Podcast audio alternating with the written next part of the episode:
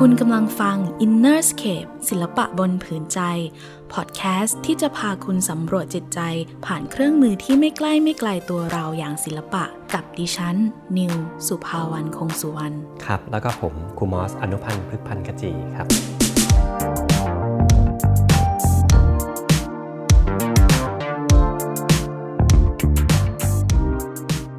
พอจะต้องเตรียมห้องให้ลูกแล้วหลายคนคิดไม่ออกค่ะว่าจะทาสีอะไรดีห้องควรจะเป็นแบบไหนบรรยากาศแบบไหนที่เหมาะกับลูกหรือเด็กก็คำถามนี้ก็น่าสนใจทีเดียวเพราะว่าเรามักจะลืมไปว่าสิ่งแวดล้อมนั้นมีผลกับเด็กๆและสีก็เป็นสิ่งแวดล้อมหนึ่งหรือเป็นบรรยากาศหนึ่งที่ห้อมล้อมเด็กๆทุกคนเดี๋ยวเรามาฟังคำตอบดีๆกันครับ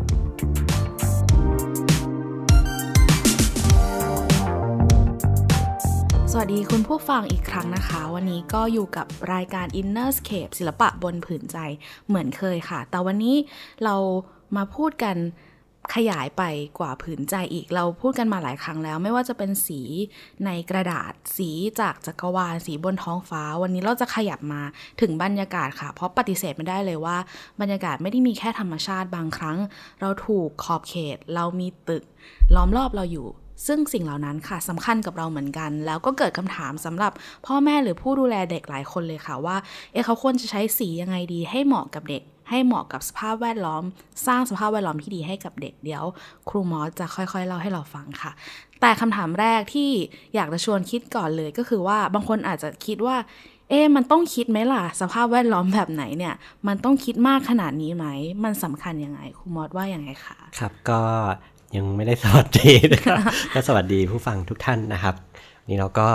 ไปเรื่องใกล้ตัวมากเลยแล้วก็จริงๆแล้วสิ่งที่เรากำลังพูดถึงเรื่องสภาพแวดล้อมเนี่ยตอนแรกๆก็ก่อนที่จะเข้ารายการก็ได้คุยกับนิวนอกรอบเนี่ยแล้วก็แต่ตอนนี้สิ่งที่สำคัญที่สุดก็คือว่าสิ่งแวดล้อมหนึ่งก็คือคุณพ่อคุณแม่ด้วยแล้วก็ผู้คนที่อยู่รอบข้างของเด็กๆทุกๆคนนี่ก็เป็นสิ่งแวดล้อมหนึ่งสำคัญมากเลยทีเดียวเลยแล้วก็ยิ่งบรรยากาศในบรรยากาศแบบนี้เราจะเห็นได้ว่าเราหันไปรอบๆตัวเราก็จะรู้สึกได้เองว่าบรรยากาศรอบๆตัวเป็นยังไงผมหมายถึงไวรัสนะครับ เพราะว่าเวลาเราขึ้นอยู่บนที่สาธารณะต่างๆนะมันเป็นบรรยากาศที่ทุกคนมีความระแวงแล้วก็ความกลัวสิ่งสำคัญที่สุดก็คือไม่ใช่ว่าเราเห็นผู้คนเท่านั้นแต่บรรยากาศนั้นน่ะกลับมาที่ตัวของเราซึ่งเราก็สัมผัสได้จริงๆกับเด็กเองเนี่ยเราจะไม่ได้รับบรรยากาศแบบนั้นเลยนะครับทุกคนที่กำลังฟังอยู่เนี่ยเราเติบโตมากับหรือว่าเราอยู่ในท้องของคุณแม่อยู่ในครรภ์ของมารดาเนี่ยด้วยบรรยากาศที่เปี่ยมด้วยความรักเพราะฉะนั้นเนี่ยอันเนี้ยถ้าเมื่อกี้ตัวอย่างเล็กๆที่ได้เล่าไปว่าถ้าเราอยู่รถไฟฟ้าเมื่อวานนี้หรือเมื่อเช้าเนี่ยเราจะรู้สึก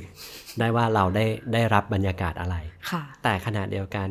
ตอนนี้เรากำลังบอกว่าตอนที่เราเติบโตมาเนี่ยบรรยากาศของความรักเนี่ยเราก็ได้รับมันอย่างเต็มเปี่ยมแล้วหัวจิตหัวใจเราเนี่ยเราก็ยังจำวันนั้นได้เพราะฉะนั้นนี่คือสิ่งแวดล้อมแรกถ้าในครรภ์ของมารดาเนี่ยเขาก็จะเปรียบถึงบ้านหลังหนึ่งนี่คือบ้านหลังแรกของเด็กๆเลยครับนิวผมยกตัวอย่างรูปภาพวาดรูปหนึ่งหลายคนเนี่ยอาจจะเคยเห็นผลงานของเด็กเล็กเลยอันนี้ต้องเรียกว่าประมาณขวบเศษๆเลยอาจจะมีรูปนี้ให้พวกเราได้เห็นแต่ผมเคยเห็นอยู่บ้างเหมือนกันนะเป็นรูปเหมือนกับทารกแล้วก็มีเส้นที่เหมือนกับล้อมเป็นวงกลมอยู่ไม่ได้กลมซะทีเดียวแต่ว่าเป็นเส้นที่ล้อมวงกลมอยู่ซึ่งภาพเนี่ยเคยเห็นทั้งในตัวจริงแล้วก็เห็นในงานวิชาการเนี่ยเราก็จะอ่านแล้วก็ทำความเข้าใจว่ามันเป็นภาพที่เด็กมีความทรงจำแสดงว่าตอนนั้นเด็กเขียนตอนขวบกว่าๆเนี่ยแสดงว่าเป็นความทรงจำตั้งแต่เขาตั้งครรภ์ในช่วง9เดือนแรกนี่คือบ้านหลังแรกของเขาในสิ่งแวดล้อมที่เรียกว่าเป็นบ้านหลังน้อยวันนั้นบ้านเขากลมมากเลยนะแต่ว่าพอเขาคลอดออกมาแล้วนะบ้านของเขาก็จะเป็นเรียกว่า รูปทรงเรียกว่ารูปทรงเลขาคณิตละกันนะครับก็อยู่ในบ้านหลังหนึ่งที่มีจั่วเป็นสามเหลี่ยมฉะนั้นเนี่ยในสิ่งแวดล้อมที่เขาเคยได้รับความอบอุ่นความรักความอบอุ่นนี่เราเคยพูดถึงกันมาแล้วว่าเขามีสีมาเจนต้าใช่ไหมครับมันเป็นสีที่อยู่ในการเริ่มต้นชีวิตอรุณรุ่งใช่อรุณรุ่งแล้วก็ที่สำคัญคือในครรภ์ของคุณแม่เนี่ยนอกจากที่เด็กน้อยได้รับผนังของความรักนั้นน่ะมันก็คือมีความเป็นโลหิตต่างๆสีของโลหิตต่างๆเราจะเห็นได้ว่าตอนเด็กคลอดใหม่ๆเนี่ยความสมบูรณ์ของผิวหนังของเด็กเนี่ยหรือในงานของดูดอฟสไตเนอร์อาจจะยกตัวอย่างงานท่านขึ้นมาสักหน่อยหนึ่งก็คือสีเราเรียกว่าสีของดอกลูกทอออกชมพูหน่อยใช่ซึ่งตอนหลังๆเขาอาจจะแทนไปที่มาเจนต้าแต่วันนั้นเนี่ยเราใช้ชื่อภาษาอังกฤษคำว่า peach blossom ชื่ออยากถ้าใครมีโทรศัพท์อีกเครื่องหนึ่งตอนนี้ขณะฟังอยู่ลองเสิร์ชดูนะว่า peach blossom เนี่ยมันจะโทนแบบว่าดอกลูกทอยังไงแล้วลองนึกถึงว่าเราไปเยี่ยมทารกตอนคลอดมาจากใหม่ๆเนี่ยนั่นคือสีของผิวความอุดมความสมบูรณ์ซึ่งความสมบูรณ์นั้นก็จะปรากฏอยู่ในร่างของเด็กๆทีนี้พอเราย้อนกลับมาไปที่ว่าพอเด็กออกมาจากครรภ์ของมารดาแล้วเนี่ยแน่นอนสุดก็ต้องอยู่ในเปลใช่ไหมครับอยู่ในเตียงที่คุณพ่อคุณแม่ดูแลอยู่ในห้องเนี่ยเราก็คงไม่ได้เอาแสงจ้าเข้ามาในห้องใช่ไหมก็คงเปลี่ยนไปด้วยผ้าม่านนะไม่ก็ถ้าใครนึกภาพง่ายๆข้างบนเพดานก็ต้องมีอะไรโมบายใช่ไหมกุ้งกิ้งกุ้งกิ้งนะครับก็แล้วแต่ละบ้านจะจัดหาจัดสรรยังไงแต่สิ่งที่สำคัญที่ผมมักจะเห็นบ่อยๆถึงเด็กทารกเนี่ยส่วนใหญ่เขาก็อาจจะเอาสีที่มีความนุ่มนวลไม่ว่าของผ้าผืนนั้นที่มาล้อมเปลอยู่แต่ว่ามันก็ไม่ได้เป็นสีที่จะต้องบังแสงหรือว่าทึบแสงทั้งหมดมีความโปร่งแสงบ้างฉะนั้นสีที่ยังเอามาห้อมล้อมเปลนั้นเนี่ยบางทีก็ยังเป็นสีเรียกว่ามาเจนต้าอมม่วงอยู่ยังได้นะครับแล้วก็เราก็ให้ความสำคัญกับวิธีการเติบโตแบบนี้อันนี้คือสิ่งแวดล้อมถือได้ว่าเป็นอย่างหนึ่งที่ยังคงความเป็นสีสันแต่ตอนเราเปิดรายการเนี่ยเราอาจจะนึกถึงบ้านแล้วก็กำแพงขึ้นมาให้ชัดขึ้นมาว่าพอในระยะต่อมาเนี่ยมันจำเป็นไหมที่บ้านหรือว่าห้องนอนของเด็กเนี่ยควรจะระบายสีอะไรจริงหลังๆนี้ก็มีคำถามแบบนี้เข้ามาเหมือนกันในอินบ็อกซ์อะไรเงี้ยครับผมก็คิดว่าเราก็ใช้สีนี่แหละมาเจนต้านะครับเป็นสีอ่อนๆนะครับที่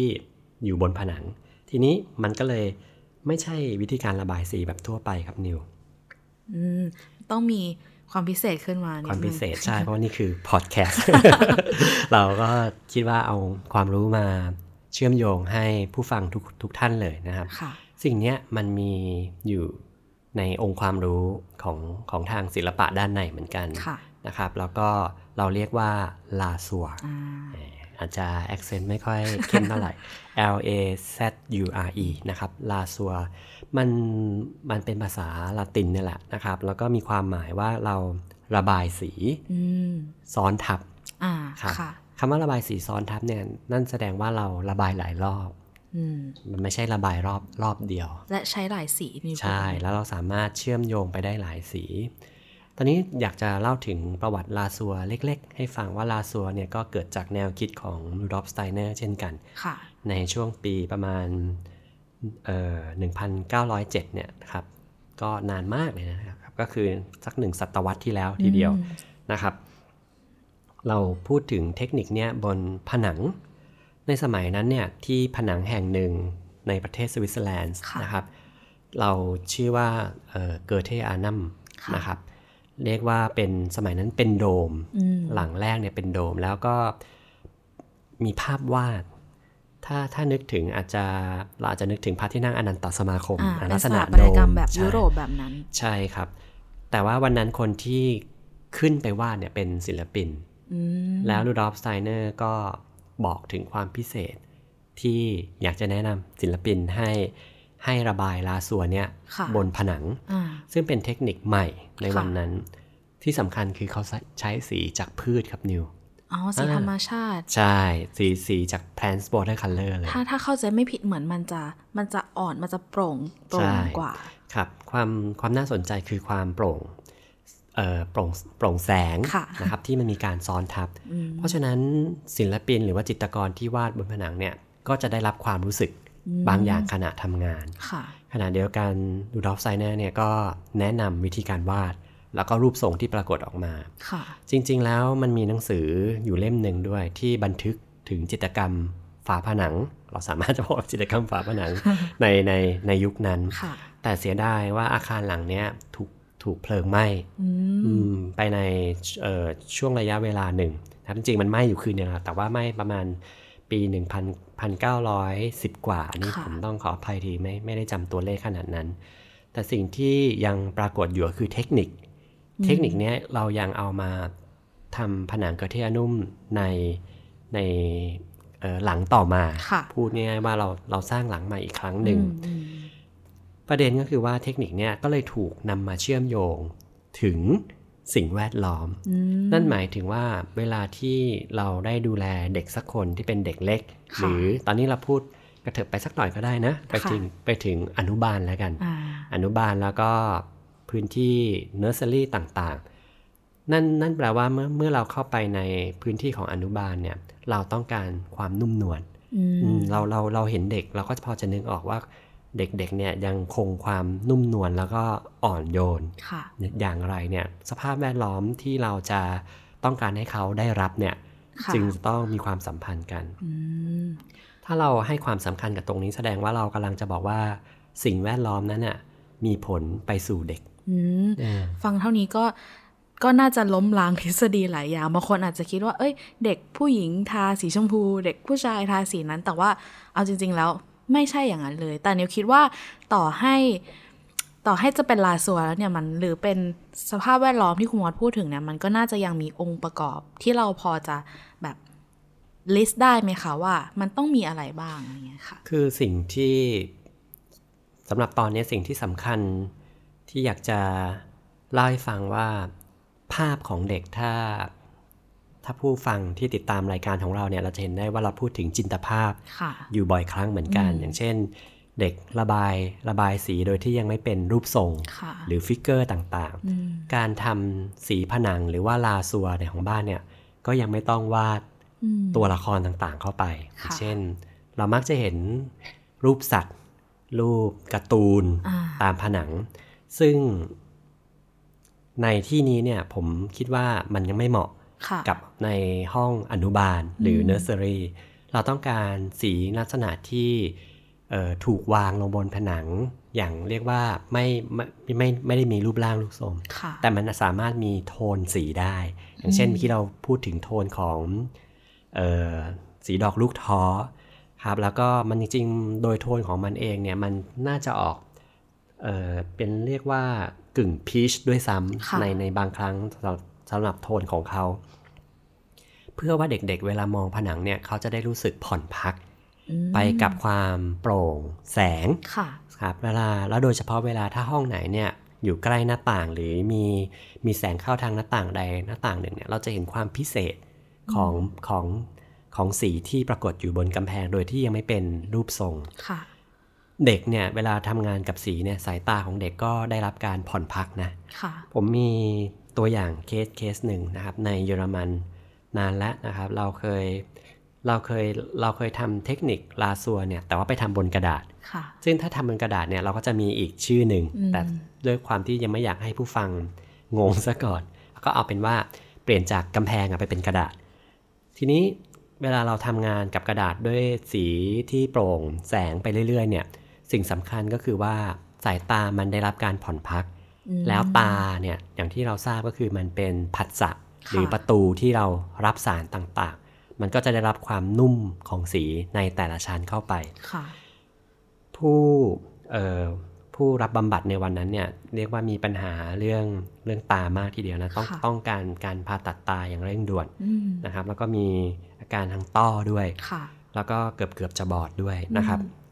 ในอีกไม่นานเนี่ยถ้าไม่ได้รับการรักษาเนี่ยน้ำบำบัดเนี่ยก็ทำงานกับสีที่มีลักษณะอ่อนโยนนุ่มนวลแล้วก็เต็มไปด้วยแสงลาสัวเนี่ยจะมีแสงอยู่ในสีฉะนั้นผมก็กลับมาที่ห้องอนุบาลของเราหรือห้องเนอร์เซอรี่หรือบางบ้านอาจจะเป็นเด็กเล็กที่ยังไม่ได้ไปอนุบาลเนี่ยเราก็เห็นว่าการที่เราเข้าใจว่าสีสดเข้มจัดเนี่ยเป็นสิ่งที่ดึงดูดเด็กผมว่าอันนี้เราคงจะต้องนั่งคิดใหม่อีกทีหนึ่งว่ามันเหมาะสมกับเด็กจริงหรือไม่เพราะธรรมชาติของสีเข้มจัดเนี่ยมันอาจจะดึงดูดแต่คำว่าดึงดูดเนี่ยมันไม่ได้หมายความว่าเราสามารถอยู่ในนั้นได้นานหรือสามารถอยู่ได้ในตลอดเวลาฉะนั้นในงานสีที่เต็มไปด้วยความเฮลตี้เนี่ยเราจะต้องให้สีพอดีไม่ได้จัดหรือจางเกิน อันนี้ก็สำคัญแล้วก็น่าจะเป็นคำตอบว่าการระบายสีอย่างที่ครูมอสพูดอยู่ตอนนี้เราใช้คำว่าระบายสีทุกคำเลยแล้วก็เพื่อที่จะให้คุณพ่อคุณแม่เนี่ยแยกจากคำว่าทาสีเพราะว่าถ้าเกิดเราทาสีเนี่ยเราอาจจะไม่ต้องคำนึงอะไรเลยก็ได้เราก็จะทาไปตามพื้นที่ที่ว่างแต่พอเราพูดถึงระบายสีแสดงว่าแม้แต่รอยแปลงที่เราระบายไปบนผนังเนี่ยมันเปลี่ยนไปด้วยความอ่อนโยนความทนุถนอมการต้องการให้สีแต่ละสีเนี่ยเชื่อมโยงเข้าหากันยังไงแต่ย้ำก่อนว่าตอนนี้เรากำลังพูดถึงโมโนโทนอยู่ก็คือสีเดียวสำหรับเด็กเล็กเพราะฉะนั้นในห้องที่สีมันถูกระบายด้วยความสงบแล้วเนี่ยสีจึงออกมาสงบนิวก็อาจจะพอนึกภาพตามออกว่านิวได้ไปเยี่ยมอนุบาลที่หนึ่งอนุบาลบ้านรักใช่แล้วก็ได้เห็นงานลาสัวที่เรียกว่าเปี่ยมคุณภาพมากๆเลยนะครับนิวก็พอจะเห็นภาพว่าถ้าพวกเราคุณพ่อคุณแม่หรือคนทำงานกับผนังเนี่ยได้ระบายสีที่สงบลงบนผนังเด็กก็จะได้รับความสงบส่วนใหญ่งานลาสัวเนี่ยเราจะไม่จ้างนะทำเองครับจะเป็นงานของคุณพ่อคุณแม่ผู้คนที่อยู่ในบ้านหรือว่าผู้คนที่อยู่ในโรงเรียนอันนี้เราพูดเรื่องจินตภาพต่อเมื่อเด็กเนี่ยเห็นสีแล้วเนี่ยเขาจึงเห็นภาพที่ตามมาเพราะฉะนั้นถ้าเรากำหนดรูปทรงเข้าไปที่ผนังมันเหมือนไปแทรกแซงถูกไหมคะแล้วก็เราก็กำลังจะฝังชิปอะไรบางอย่างอยู่ที่ผนังเช่นถ้าเราไปวาดสัตว์ที่ไม่เหมือนจริงหรือว่ามีลักษณะรูปทรงเป็นการ์ตูนเด็กก็จะได้รับฟอร์มแบบนั้นไปตลอดตั้งแต่ในช่วงวัยเด็กเลยครับก็สิ่งนี้ก็จะเป็นสิ่งที่อยากจะถ่ายทอดว่าในช่วงอนุบาลเนี่ยลักษณะสีก็ยังเป็นสีดอกลูกทอหรือว่าพีชบลอสซัมหรือบางคนอาจจะเรียกมาเจนต้าโทนก็แล้วแต่นะครับแต่เรายังขยับไปได้อีกสักหน่อยนึงว่าอ้าวแล้วถ้าเด็กโตขึ้นหน่อยอายุเท่าหน่อยเราจะวางสียังไงก็คิดว่าเรามาดึงภาพนี้ด้วยกันอีกครั้งหนึ่งหลายคนก็คงจะได้ยินประโยคนี้อยู่บ่อยครั้งเรานึกถึงรุ่งอรุณครับตอนเช้าที่เรียกว่าท้องฟ้ายังมีความมืดอยู่เรายืนรออยู่ที่หน้าบ้านของเราถ้าหน้าบ้านของเราไม่มีตึกบังเราก็จะโชคดีที่ได้เห็นท้องฟ้าที่ค่อยๆมีแสงแล้วก็สีแรกขึ้นมาสีนั้นก็คือมาเจนต้าชมพูม่วงใช่ชมพูม่วงแล้วก็อีกสักระยะหนึ่งสีบนท้องฟ้าก็จะมากขึ้นโดยปกติสีก็คือจะเข้มขึ้นก็คือเป็นโทนแดงมากขึ้นพูดง่ายก็คือเรดเลยฉะนั้นถ้าเมื่อกี้ผมพูดถึงมาเจนต้าคือสีของเด็กในวัยอนุบาลหรือเด็กเล็กสีแดงคือสีที่เด็กมากกว่าเรียกว่าประมาณ7ขวบขึ้นไปก็จะอมแดงมากขึ้นพอ8หรือ9ขวบสีก็จะอมออกส้มมากขึ้นเราจะเห็นได้ว่ามันไปตามดวงอาทิตย์มันมีลักษณะดึงขึ้นเรื่อยๆใช่ดึงขึ้นเรื่อยๆหลายคนอาจจะยังตามไม่ทันถ้าฟังพอดแคสต์ตอนนี้แต่ว่าแนะนำว่าเดี๋ยวให้ลองกลับไปตอนเก่าๆอีกครั้งหนึ่งแต่อยากจะบอกว่าทุกครั้งที่เวลาผ่านไปในตอนเช้าเราก็จะตื่นขึ้นมากเรื่อยๆเช่นถ้าเรา8โมงเราก็จะไม่งงเงี้ยเหมือนตอน6โมงฉะนั้นในการเปรียบเทียบเนี้ยให้กับในวัยเด็กเนี่ยเพื่อให้เห็นว่าเด็กจะค่อยๆตื่นรู้ขึ้นไปเรื่อยๆเราจะเห็นได้เลยว่าคำถามที่เด็กมีกับเรามีต่อโลกเนี่ยมันก็จะเป็นคำถามที่ชัดขึ้นเรื่อยๆแต่ว่าตอนเด็กๆเนี่ยหรือว่าเด็กเล็กเนี่ยเขาอาจจะไม่ได้มีคำถาม เขาอาจจะไปหรือว่าสอดคล้องไปกับผู้ใหญ่เล่านิทานสักเรื่องเด็กก็ยังยิ้มหวานแต่ว่าถ้าเขา8 ถึง 9 ขวบเขาอาจจะมีคำถามให้คุณพ่อคุณแม่นั่งเกาหัวหน่อยๆว่าจะตอบยังไงดี อันนี้คือความตื่นของเด็กเหมือนกันมีตัวตนเพิ่มเข้ามาเรื่อยๆใช่อันนั้นก็คือเป็นสิ่งที่สอดคล้องกับสีเพราะฉะนั้นสิ่งแวดล้อมจึงมีผลเพราะว่าเรากำลังพูดว่าเรากำลังจะประคับประคองเรากำลังโอบอุ้มเพราะฉะนั้นสิ่งเนี้ยเราจึงรักษาไว้เราจึงรักษาบรรยากาศห้องเรียนที่เด็กได้มาโรงเรียนหรืออนุบาลเนี่ยในความหมายคืออาทิตย์ละ5 วันเนี่ยก็ยังมีสีที่ยังประคับประคองของเขาอยู่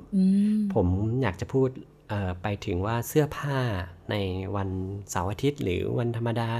ของเด็กๆเนี่ยก็ควรจะเป็นเสื้อผ้าธรรมชาติก็ได้เสื้อผ้าที่เราไปย้อมเองมานะครับก็จะเหมาะสำหรับเด็กแล้วจะเห็นว่าสีที่เรากำลังพูดถึงตอนนี้ไม่ได้เป็นสีที่เข้มจนเกินไปและเราก็รักษาสภาวะที่เด็กจะไม่รู้สึกตื่นไปมากกว่าวัยมากเกินไปค่ะนี่ก็จะเป็นสิ่งที่อยากจะพูดว่าสิ่งแวดล้อมมีผลยังไงเราอาจจะติดตามกันตอนหน้านะถ้าเราพูดถึงว่าแล้วคุณพ่อคุณแม่ล่ะเป็นสีของเด็กไหมคุณครูเป็นสีของเด็กไหมและเนื้อหาที่เด็กเรียนรู้ว่าเป็นสีของเด็กไหมค่ะวันนี้ก็ทุกคนคงได้รู้จักลาซัวกันมากเพิ่มขึ้นแล้วแต่ว่าถ้าใครยังไม่เห็นภาพเนี่ยเดี๋ยวให้ลองดูโปสเตอร์ของพอดแคสต์ตอนนี้ก็ได้หรือว่าดูหนังสือของครูมอสก็ยังได้นะคะก็เราได้รู้จักศิลปะแบบใหม่ได้รู้ว่าเด็กในแต่ละวัยเหมาะกับอะไรทีนี้สมการทั้งหมดสำหรับหลายคนก็คงเปลี่ยนเหมือนกันในวันนี้แต่เราจะค่อยๆเดินทางกันไปต่อในตอนหน้านะคะว่า